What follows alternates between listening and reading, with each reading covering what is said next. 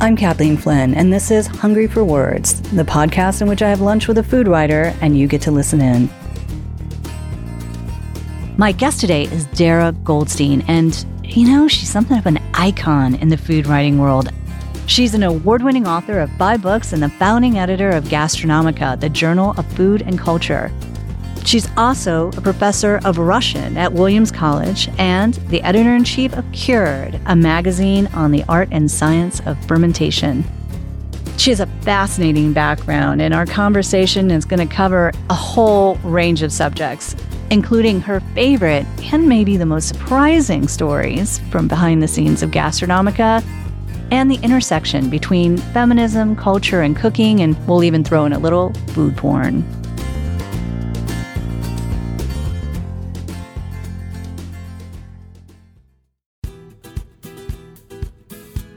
This episode of Hungry for Words is sponsored by Wolf, encouraging you to reclaim your kitchen, starting with one home cooked family meal per week. Visit reclaimthekitchen.com for tips, techniques, and recipes from Wolf cooking tools and by our media partner, Foodista.com. Join a passionate community of food lovers at Foodista.com. And by our partner, Booklarder, Seattle's community cookbook bookstore. Learn more at Booklarder.com. So today I'm cooking from Darra's fifth book, Fire Plus Ice Classic Nordic Cooking from 10 Speed Press. This is a beautiful book. It's really big. It's got a lot of recipes. I actually had a very hard time choosing, but I ended up settling on a recipe on page 85. It's an apple soup with juniper berries. It kind of reminded me of a recipe I came across when researching my great grandmother's recipes from her native Sweden. And so going for it. To start it, I'm tossing some apples, celery, shallots, and ginger root into a pan with some oil over some low heat. Now I'm going to cover it. And this will cook for about eight to 10 minutes uh, until it softens. Meanwhile, I'm wrapping up the spices juniper berries, cardamom, allspice, cinnamon, parsley, and thyme. I'm putting them into a piece of cheesecloth and I'm tying it up with some twine. You know, if you don't have cheesecloth, you can use a coffee filter. It's a great hack. Okay, now it's been simmering for a while. I'm adding in chicken stock and cider into the pot with apples. Oh my gosh, this smells so good. And I'm going to drop in the bundle of spices and let it simmer. Okay, it's um, been about half an hour and it's done. And wow, what a fragrance! It smells like a combination of Christmas and apples and gin. And I, I have to say, three of my favorite things. So great. I'm going to put it through a sieve and uh, going to hope she likes it. I am with the lovely Darra Goldstein in my kitchen. Welcome to my kitchen. I'm so happy to be here, Kathleen. this is so fun. it is. to me, it's I- always nice to see. I've only seen you at IACP conferences, so to be able to see you in your own environment is really great. And to see your pots and pans, that always to me tells me so much about person. I can even look at a couple of the pans and think, oh, my friends got together and they bought me that pan. Oh. And so oh. it means more to me now. Like when you go to people's houses, are you one of those people oh, look I, at their books? I look at their books. Yeah. I always do. Have you? And usually you see those first because they're in the more public places and you don't always get into people's kitchens unless you know them or unless you're impolite like me and say, Can I peek into your kitchen? So is that is that the academic side of you or are you just a naturally curious person? I hope I would like to think I'm a naturally curious person. That doesn't really have to do with uh, so much the I, I, mean, part of it has to do with the intellectual life, but part of it is just wanting to know how people think and what their interests are. And I think it's also very revealing how they're arranged, um, whether they're alphabetical by author or whether they're by the color of the dust jacket or by size. That also tells me something about the person. How do you arrange your books? Well, it's an interesting question. I have thousands of cookbooks. I have quite a wonderful collection, but I first organized them when my husband built some new bookcases and a new study for me because I was overflowing. And that was about 10 years ago. And now when I go, uh, so I organize them by category. So the international ones would be organized by country or the community cookbooks have their own section. The food history has its own section. But the problem is that now I can't remember what my thinking was 10 years ago. So obviously I can find the international ones, but some more esoteric titles that could be in two different categories, I can't find immediately any longer. This kind of begs the question, how do you how do you end up with thousands of cookbooks? And how did you get into food writing? I ended up with so many cookbooks because my mother was an avid cookbook collector. She loved to cook and she loved to go to secondhand stores and buy cookbooks, and particularly children's cookbooks were somehow fun for her to read. So I have quite a number of those. And the food writing, I think, came because I had long been interested in food. And actually, when I entered graduate school, I wanted to do my dissertation on food and Russian literature I was told I wasn't a serious person. Really? Because you wanted to write about food? Well, this was Stanford in 1974. It was a very, uh, shall I say, traditional place in the Slavic department. So I think part of my beginning to write about food in a serious way was to show those professors that yes, it is actually a very wonderful and important undertaking, and you can learn a lot about culture and society through studying the food. Do you think that back in that part of that was because in the 1970s sort of food writing was still it was still lurking in sort of the women's pages in a lot of newspapers or Absolutely. just coming out? I think that uh, i mean it was difficult feeling as though i was a feminist but still wanting to be in the kitchen and involved with domestic things. A lot of people a lot of women looked askance at that too and I think it's quite wonderful now that we have been liberated from that. And it really is okay to write about food. It's more than okay. Yeah. It's uh, something that many people want to take up now. It's funny too, because when you talk about feminism, when I was researching my second book, a lot of women said that the reason they did not learn how to cook, if they were in a certain age category, is because part of their mother's sort of feminine ideals involved not cooking that they associated cooking with being sort of uh, oppressed you know, yeah. Yeah and trapped. One of the women in my study was uh, japanese and she said that she did not learn how to cook because she just saw her mother as sort of a slave in the kitchen to her father. It doesn't have to be that way. No i yeah. think and i think we've shown now it doesn't have to be i mean you know so but it's it's interesting how it really wasn't that long ago and how time has changed mm-hmm. the perspective. I think my concern now is that too few people are in the kitchen. And I look at how stores have changed, and so much of the space is devoted to ready mades. So, foods that have already been prepared that you just have to heat up at home.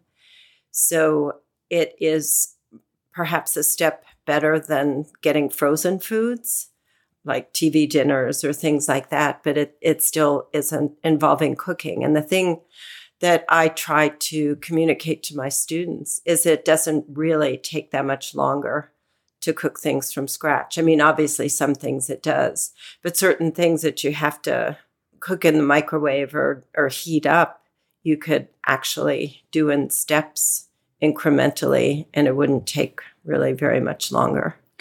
Tell me about what you studied. I mean, because that's fascinating. I don't really know that much about your kind of academic background. So I got my PhD in Russian modernist poetry. I worked on a poet named Nikolai Zabolotsky. I'm not sorry that I did that more traditional route uh, because it really it added a lot of richness to my life. And at the same time that I was doing that, though, I couldn't stop thinking about food and being interested in it. So when I was studying for my qualifying exams, I was taking notes about what all the characters in Russian literature were eating. And part of that has to do with the fact that there's always been a lot of censorship in Russia, or historically there has been. And there is again today, unfortunately. But I think that all of the uh, eroticism was sublimated through food. So you have these extraordinary descriptions of feasting and uh, using food to define people's characters and relationships. So my first cookbook, which I actually published before my dissertation, was the Russian one, A Taste of Russia, which is still in print in a new 30th anniversary edition. And I had these two poles of my existence doing a more conventional scholarship in Russian literature, Russian art, and Russian culture, but still continuing to write about food. And it wasn't until probably the late 90s that I felt that I needed to bring these two poles of my existence together. And that's why I founded Gastronomica as an attempt to bring the sort of more academic side and the food world side together, but also to get people talking to each other because there's so much information that they could share and so much excitement, but the two worlds were pretty split. Tell me about Gastronomica. I'm a big fan, but many people listening to the show may not be f- familiar with it? So it started in 2001.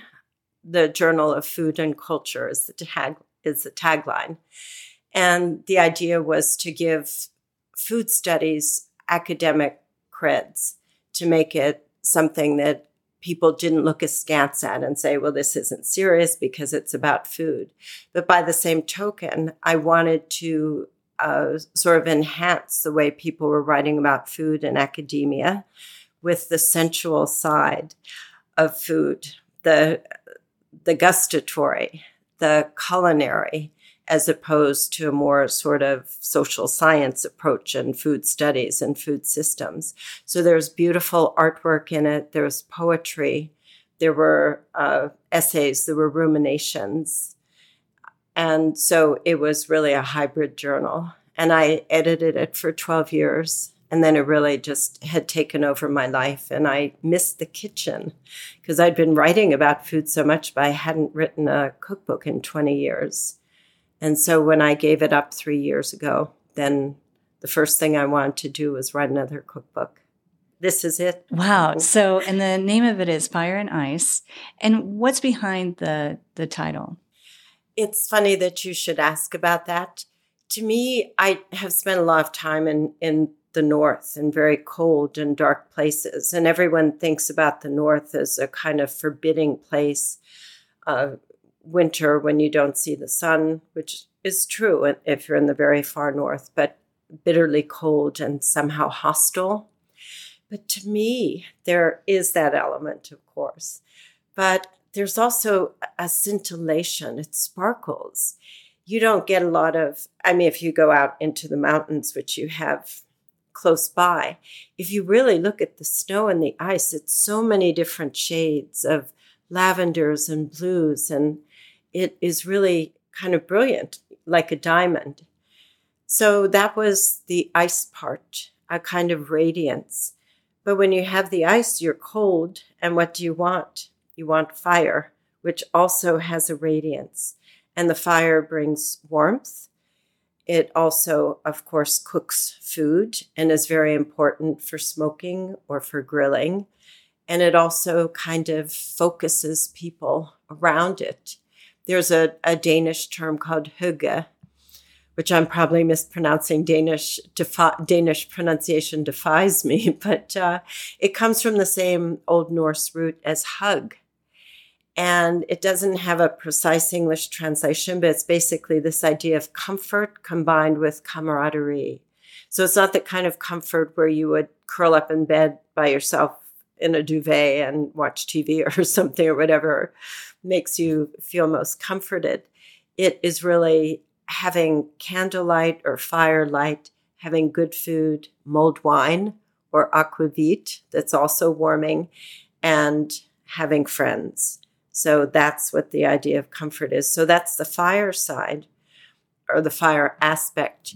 And when I suggested this title, which to me encapsulated everything about the North, when I suggested it to 10 Speed, they liked it, but they said, but we're not sure we can use it because of the Song of Ice and Fire oh. from Game of Thrones. Because if people Google that, they might go to Game of Thrones. I said, well, wouldn't that be a good thing? right. and, uh, yeah, maybe, maybe some more people will discover the book. And so it was fine. They, and they were fabulous publishers. Yeah, the book is beautiful. Thanks. It's a uh, Swedish photographer whose work I really admire. And one of the things that I wanted was a book that wasn't entirely food styled. So there are certainly, I think there are 40 some food shots so that you have a sense of many of the recipes, but mostly I wanted location shots to evoke the North. That's funny. I actually noticed that. So I, I saw that there, uh, beautiful landscape and, and also sort of very evocative of this ice and fire and it's kind of cool but then there's this beautiful sunset in one image and you know i i thought that was interesting there that seems to me to be something that miss, is missing a lot of times in in cookbooks because it they almost overdo the food porn mm-hmm. So i wanted people to feel as though they had a sense of the north like as if they had been yeah. there Mm.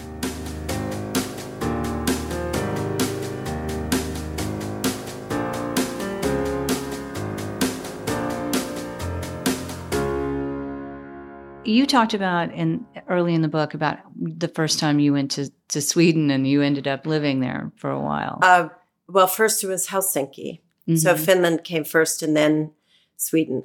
Mm. And came second. Did, yeah. And how did you end up there? So again, uh, Russian has really defined my life. Russia and Russian literature and, and language have really defined my life in many interesting ways and unexpected ones.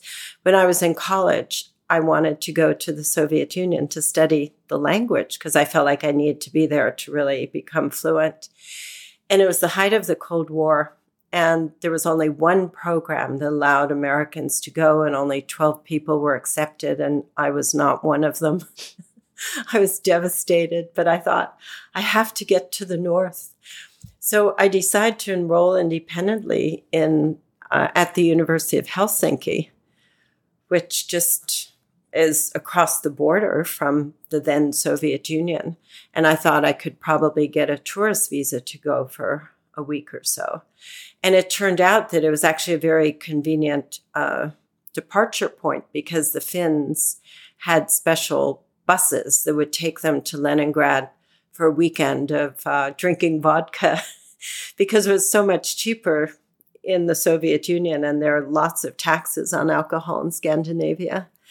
So I arrived in Helsinki in June, right at midsummer and the quality of the light was just unbelievable. I had never experienced anything like it at, at midnight. And I woke up to this amazing breakfast of stewed rhubarb, which I had never tasted. Uh, I know it's more ubiquitous now, but in my childhood in Pittsburgh, people were not eating rhubarb. Extraordinary clotted cream, very heavy cream beautiful tiny wild raspberries because it was June and uh, not raspberries, strawberries. It was strawberry season. And I thought, I'm in heaven. And then the year in Sweden was somewhat similar. It was 1980. I wanted to go to the Soviet Union to do graduate work on my dissertation. There was research I needed to do in archives. And in order for my then boyfriend to come with me, we had to be married because this program would only support spouses. So we took the plunge and we got married and uh, we're waiting to get the visas and got the visas. But then the US pulled out of the Olympics in Moscow, 1980, because the Soviet Union had invaded Afghanistan. The world turns. And so they went down the list of people they'd accepted and they crossed off Goldstein. And my husband, whose last name is Crawford, who is not a Slavicist, had a visa, but he had no reason to go. So once again, I'm like, where can I go? What can I do? So I went to the Slavic Institute of Stockholm University, and we spent the first year of our wedded life in Stockholm, and it was just magical. And you talk about how you, you know, you're young and you're a grad student and you don't have any money. Right. So it's a very different experience than say for somebody going for a couple weeks and they're like, oh, we're going to really dine out and, you know, experience the food that way. And how, how is that different in terms of your experience with that introduction to Swedish oh, food? I have to tell you as background that um, the reason I could go to Stockholm was because I had a Fulbright fellowship. So the Fulbright Commission said, we will allow you to transfer that to Stockholm. But in those years, 1980, the equivalent for the Soviet Union for the year was $5,000 for the stipend. And for Stockholm, it was 22,000. And they didn't have 22,000 left in their budget because it was the last minute. So they gave us 9,000. So we really were eating cans of mackerel and like poor little match girl, you know, looking at all the menus posted in the windows of the restaurants and not being able to afford them.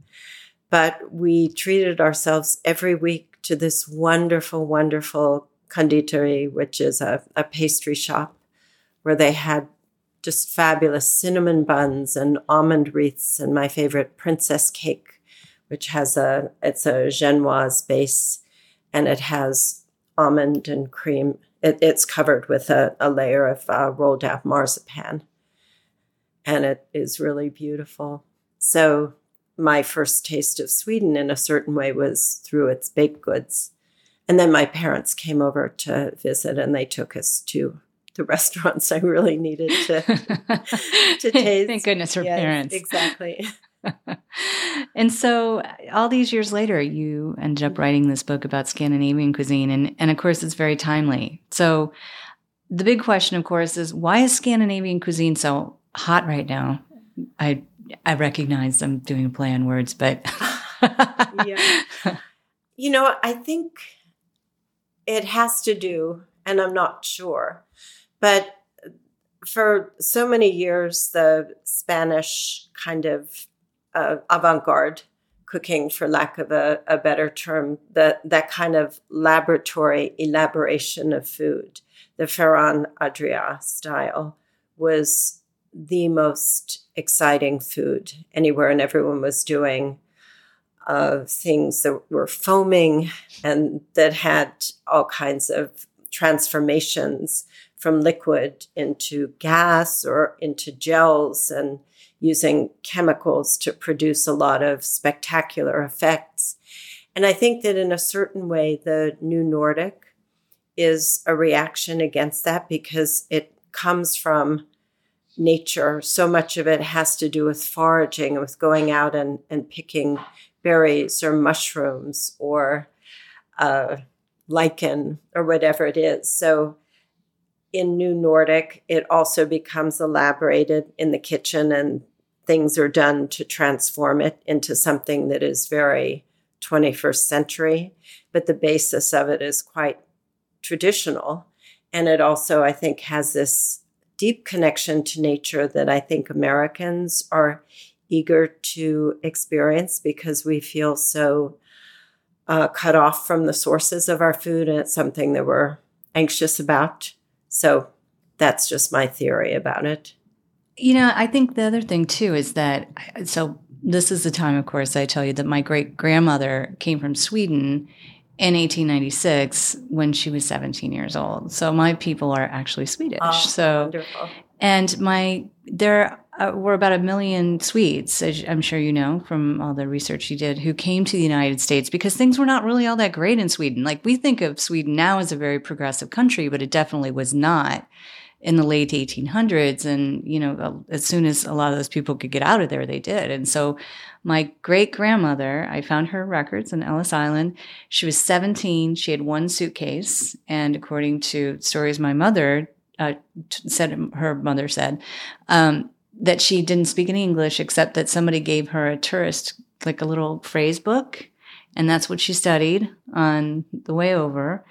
And she ended up first going to Minnesota after she left Ellis Island, where a lot of them went, as we know. then she found her way to the Upper Peninsula of Michigan, where a lot of Swedish people are in Michigan and a lot of them in that area. And she first started out as a housemaid and then she found out cooks got paid just a little bit more and so she and so she started working as a cook but to me it was really interesting because the um, she ended up working all these jobs and cooking for all these people so that she would save enough money to bring over two brothers and then the two brothers and she worked together and then they brought the rest of the family over. I think there have been so many people who have a scandinavian background but it's not necessarily as celebrated as say being italian american or even being you know irish american. Like you know i'm part irish we get a whole day for that. Yeah. It's also it, it's sort of the butt of the lake wobegon jokes the lutefisk that it is presented as as these kind of bumpkins living in the midwest. And i don't think that there has been the requisite celebration of Scandinavian foods and Scandinavian cultures. But it's happening now, which is really great. Tell me about this book and how did you decide how did you decide to put it together? Because obviously Scandinavian cuisine is, you know, a big subject. And there each country has a lot of its own cuisine, although they're so intermixed from their histories. Yeah. Uh, the initial concept was actually different. I wanted to think about what I consider the northern dimension. So, a very northern way of thinking and also a northern way of surviving. Because one thing all of these countries share is a very long coastline. So, they're close to the sea, a harsh climate where not everything grows easily. And so, how do people think and how do they survive? So, what I wanted to do was start in the far east of Russia and go along that northern swath of, of the far north in Russia into Finland, Sweden, Norway, down to Denmark, over to Faroe Islands and uh, Greenland, and then over to Iceland, and show continuities, but also some differences. But it is not really, it was seen as not so marketable to have Russia in there, Russia being the outlier. And yeah, irony, so, given your background. yes. I, I snuck a little bit of Russia in. If you look at the foods from Eastern Finland, many of them are very similar. So there are some pies in here that are quite similar to what they make in Russia. So covert of you. Yes. No, I, I was pretty out front about it, upfront about it. But uh, then I thought I'll just focus on the four core Scandinavian countries. But of course, the uh, Norwegians, Swedes, and Danes don't think of Finland as Scandinavia because it too is an outlier in terms of its language and its culture. Norway, Sweden, Denmark all were one country at one point. They share a lot of similarities, including language. And they were influenced by European traditions, particularly if you're talking about haute cuisine, then it would be by the French. But Finnish was influenced by Russian cuisine because it was a Grand Duchy of Russia. So again, it's it's different. But to me, because I spent so much time there, I couldn't think of writing a book without it. Which is interesting because in Russian cuisine, obviously, their whole cuisine was also so heavily French. influenced by French. Yes. yes. it all comes around when you start. yeah, it all gets really incestuous yes, to go back far It enough. does. But I would say that the recipes here, except for really one, a trout, a Norwegian trout recipe that uh, has beautiful roe served with it and kind of a beurre blanc the recipes are more of the people rather than being Frenchified or fancified in any way. Yeah, I, I, have to say one thing I liked about this book is I flipped through it and I thought, oh, I could make that, or I could make that, or I could make that. I mean, and sometimes books you go through and you think there's a very small subset, but the, I also liked that it was very highly seasonal too. There were a lot of things I'm like, well, it's November in Seattle. I won't be making that. right. you know? Well, that was interesting because it local, uh, seasonal, those are buzzwords in the United States now. But in putting together the book, I realized how it's not buzzwords in Scandinavia. I mean, it really goes back to having to survive through the long winter months. So you have winter and cold, not so much in Denmark because it's much further south or in the south of Sweden. But if we're talking about the northern reaches, the snow doesn't really melt until May, which of course was true in Williamstown, Massachusetts last year as well. It just didn't go away, didn't go away. But then suddenly you have this wonderful smell of the earth being liberated, and you get the first greens of spring, you get fiddleheads, you get nettles, and they're so full of vitamins and this wonderfully fresh smell and spring mushrooms that pop up out of the earth. And then you get the sequence of berries, starting with the, the little strawberries and moving into raspberries and then bursting forth in August with the blueberries and lingonberries and cloudberries and Arctic brambles. And then the mushrooms in the late summer, early fall are spectacular. But uh, you also cultivate vegetables in the summertime, but you have a very short growing season, even though it's intense because the sun is shining the whole time. So the vegetables have extraordinary flavor.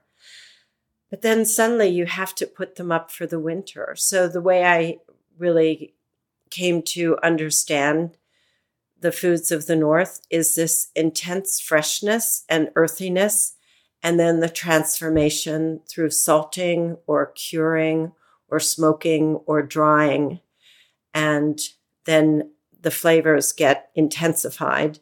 They become something else, particularly the fermented foods. So you have a, a very broad spectrum of flavors. And it kind of hits the sweet spot too with all the DIY folks who are really, I mean, for me, getting back into canning has been an extraordinary experience because it makes me really think, oh, I have to kind of get to these blueberries this weekend because they're not going to be around right. in a couple of weeks. And, and then you feel so burdened and, you know, all this steam and it's hot in our kitchen and it, it becomes overwhelming because it's always, for me, coinciding with the beginning of the academic year. and, but I want to get the produce in. Yeah. But it's good.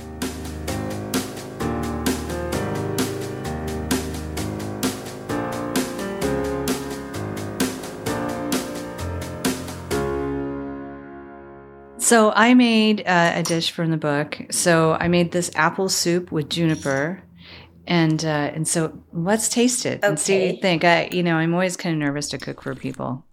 Ooh, it's lovely. Oh, it's spicy. It's really good. So I think the spice might actually come from the fact that I used this chicken stock that I realized after I put it in may have had some jalapeno in it. Yes, because I don't remember my rendition being as spicy, but I actually love it spicy. Mm. I'm not tasting jalapeno in it. No, so, it's um, kind of subtle, I thought. Yeah, but it is um, I love this soup because no one has any idea what's in it. Mm-hmm. You get a tartness from the apples. I'm really curious what kind of apples you used. So I followed my instructions and I got Granny Smith apples, uh-huh. these really nice Washington State mm. organic mm. ones. I also think I may have put a little more Cinnamon? ginger in it. Oh. And then maybe it might have called uh-huh. for because the one inch one inch piece was I wasn't really sure what that meant, so I thought, eh, how can you really go wrong with yeah, but ginger, um, that's really good for people who are coming down with colds, mm-hmm. as I feel I am at the moment. So the spiciness is probably more than you would taste in Norway, but I actually love it spicy. Mm. And I think that I like it when people make my recipes and as long as they turn out, but have their own character, I think that's really great. Mm. I really like this. It reminded me of making applesauce. Mm-hmm. Mm. But a really um, like a kind of pungent, aromatic because the the ginger just completely took over the whole house. And Mike came up and said, "What is that?" And I said, "Oh, I'm making the soup." And and I said, "Apple soup," and he, which he was kind of like, "Apple soup? That's kind of random." And I said, "No, no, no." And he, and that was his take on it. Was that it reminded him of just even in while it was cooking of applesauce and then the whole process of you puree it and then you mm-hmm. put it mm-hmm. through the yeah. i did it through a sip yeah it's delicious and i have been wondering what to do with these juniper berries that i had oh. left over from making sauerbraten last year oh good really- well there's another recipe in here i think it's for a karelian stew that also uses juniper berries. Nice. So. Uh, you know, one of the things I always wonder because I always have sort of my couple favorite recipes or the recipes that were the hardest ones to put together. Tell me about sort of your favorite ones, the most difficult ones, just maybe a mm-hmm. little bit about some of the background of some of the recipes. Uh, this is actually one of my favorite recipes. Oh, good. so I was thrilled that you made it. I like this one because it's so warming in the fall uh, we think a lot, at least in New England. I don't know about in Seattle, but it's always butternut soup or pumpkin soup, which is beautiful, but it gets a little tiring for every Thanksgiving season to have that same soup. So I think this is a nice counterpoint to that. And as you say, there's a wonderful aroma as you're cooking. And so to me, it, it kind of captures fall Another favorite recipe is for ice cellar salmon. I really love gravlax, and gravlax is fairly ubiquitous now. It is one of the most classic Scandinavian recipes. You find it in most of the countries, and sometimes they use um, a sweeter or a saltier mix of the salt and sugar to cure the salmon.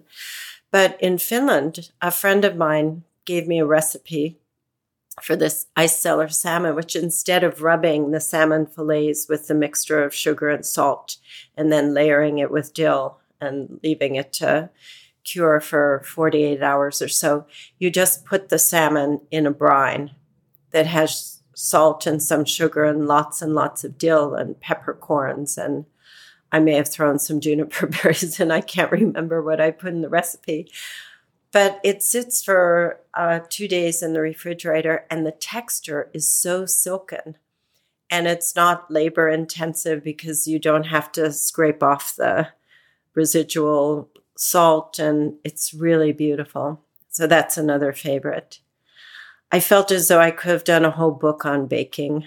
I love to bake and the baked goods are so buttery and a lot of almond and a lot of a lot of almond paste and a lot of cardamom.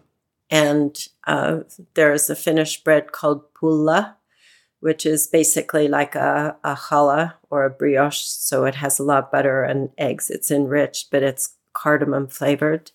And it's really beautiful. And some saffron buns. And those are golden and gorgeous.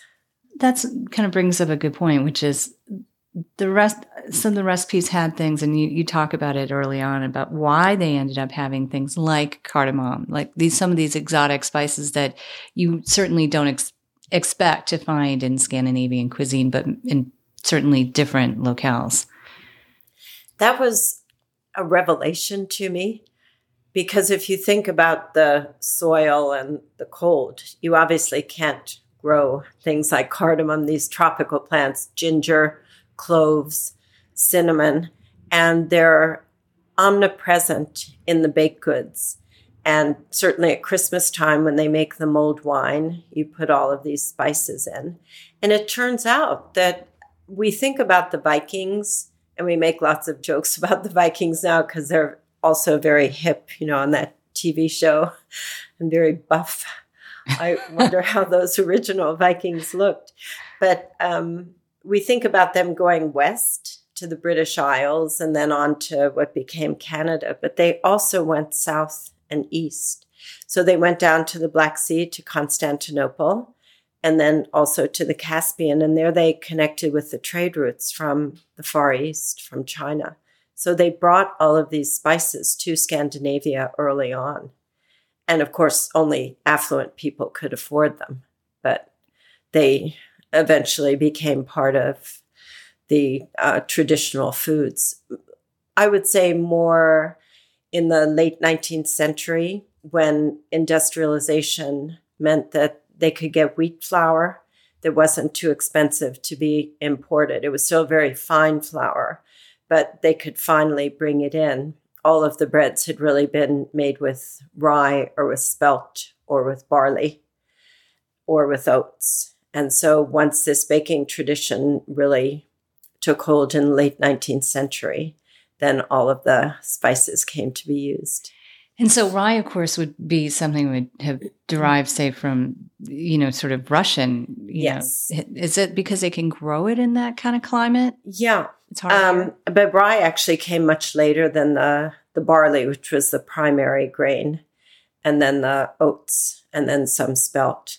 So I can't remember exactly when rye came in from Russia, but um, you find it now coming from the east to Finland, then to Sweden, and then on to uh, Denmark, where for the smørrebrød, the open faced sandwiches are always on a kind of rye mix or a pumpernickel. Norway doesn't use as much rye bread. There's tend to be more oat cakes, or uh, I have some barley rolls in here. They also eat a lot of porridge. And one of my favorite recipes in the book, because I'm a porridge lover, and not everyone is. I think the world is divided into those who like it and those who don't. And I happen to love it. And it, it takes whole rye berries, so just the whole grain, and you put it, you mix it with water, a tiny bit of salt, and some dried cranberries, and put it in a very slow oven overnight, uh, like 11 o'clock. And when you wake up in the morning, you have this beautiful porridge that is sweet from the cranberries. You don't have to add any extra sugar. And I love it. It gets hard very fast, you know, once it's taken out of the oven. So then, uh, after you've had your bowl full, you can take the stuff that has solidified and slice it like you would cold polenta and fry it in butter. And oh, that sounds yeah, good. it's really good. So, why the fascination with Russia and Russian? Um, my mother's parents were Russian Jews. And actually, my grandfather died before I was born, so I never knew him. But I was very close to my grandmother. And life in the old country was really, really bad. You were talking about your grandmother coming over and how poor she was. And um, for Jews in Russia in the late 19th century, it was a very difficult life. And so she would never tell me anything about it, but I was curious. And there was a, like a tumbler that was made of wood that had, it was cut out and painted with a scene of the Kremlin. And I always thought it had come from the 19th century. It was the one artifact from Russia that she had. And then years later, I think I was already in my 20s, I rediscovered it, it had been stuck away somewhere. And stamped on the bottom it said made in the USSR. so obviously someone had gone and gotten it. But in my memory, there was, in, in, my childhood memory, there was something magical about those Kremlin onion domes. And so when I started college, I thought I'll study Russian because I'd studied French and German and Spanish and I wanted a different language group. And that seemed to be the one. And it really overtook me it wasn't that I intended to study it. In fact, I applied to graduate school in comparative literature, but uh, was not accepted in the comp lit program, but was invited to uh, study in the Slavic department. And I thought, okay, I'll do that. Why not? So every step of the way, it was serendipitous.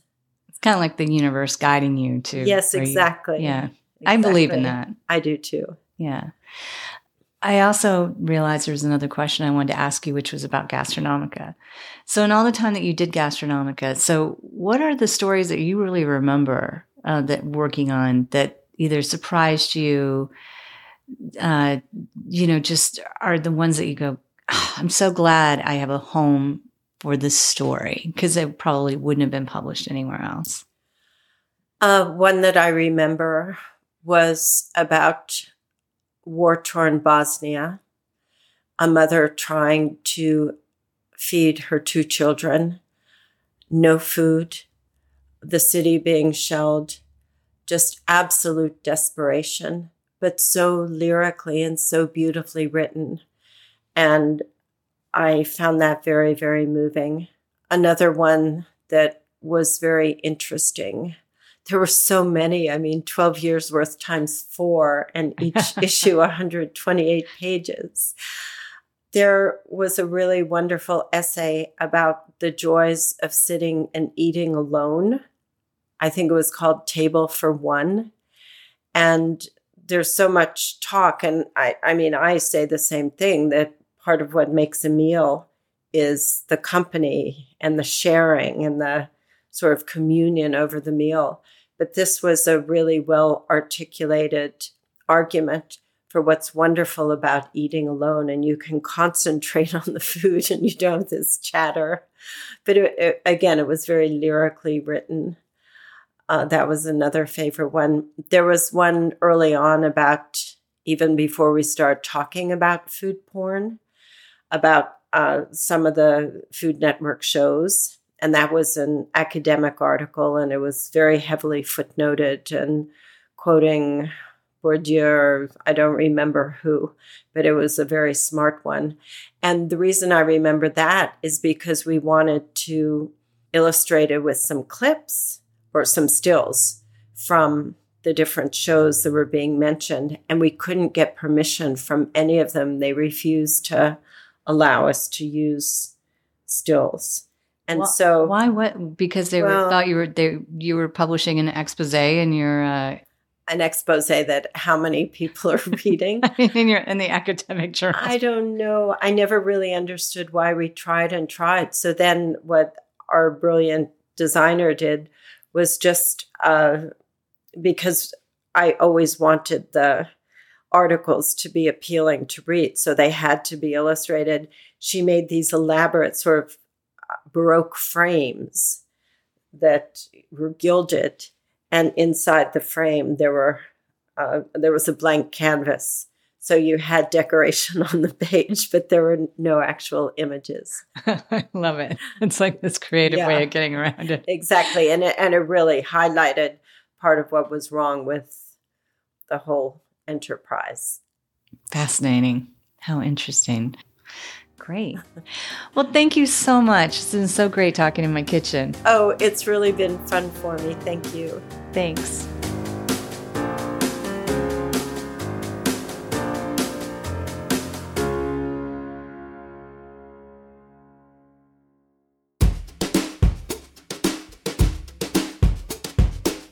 My guest today has been food writing icon Darra Goldstein. You can check out her books, including Fire Plus Ice, Classic Nordic Cuisine, at darragoldstein.com. You can find the recipe for her apple and juniper soup, plus some other tidbits, at hungryforwords.show. This episode of Hungry for Words is sponsored by Wolf Cooking Tools and their Reclaim the Kitchen initiative. Visit reclaimthekitchen.com to learn more. Today's show is produced by Abby Circatella. Music is by Audionautix.com. We'd love to hear your feedback, so leave us a review on iTunes, or you can even send us an email at info at kathleenflinn.com. That's it for our show. See you in two weeks with a new episode of Hungry for Words. Until then, eat well and be kind. I'm Kathleen Flinn.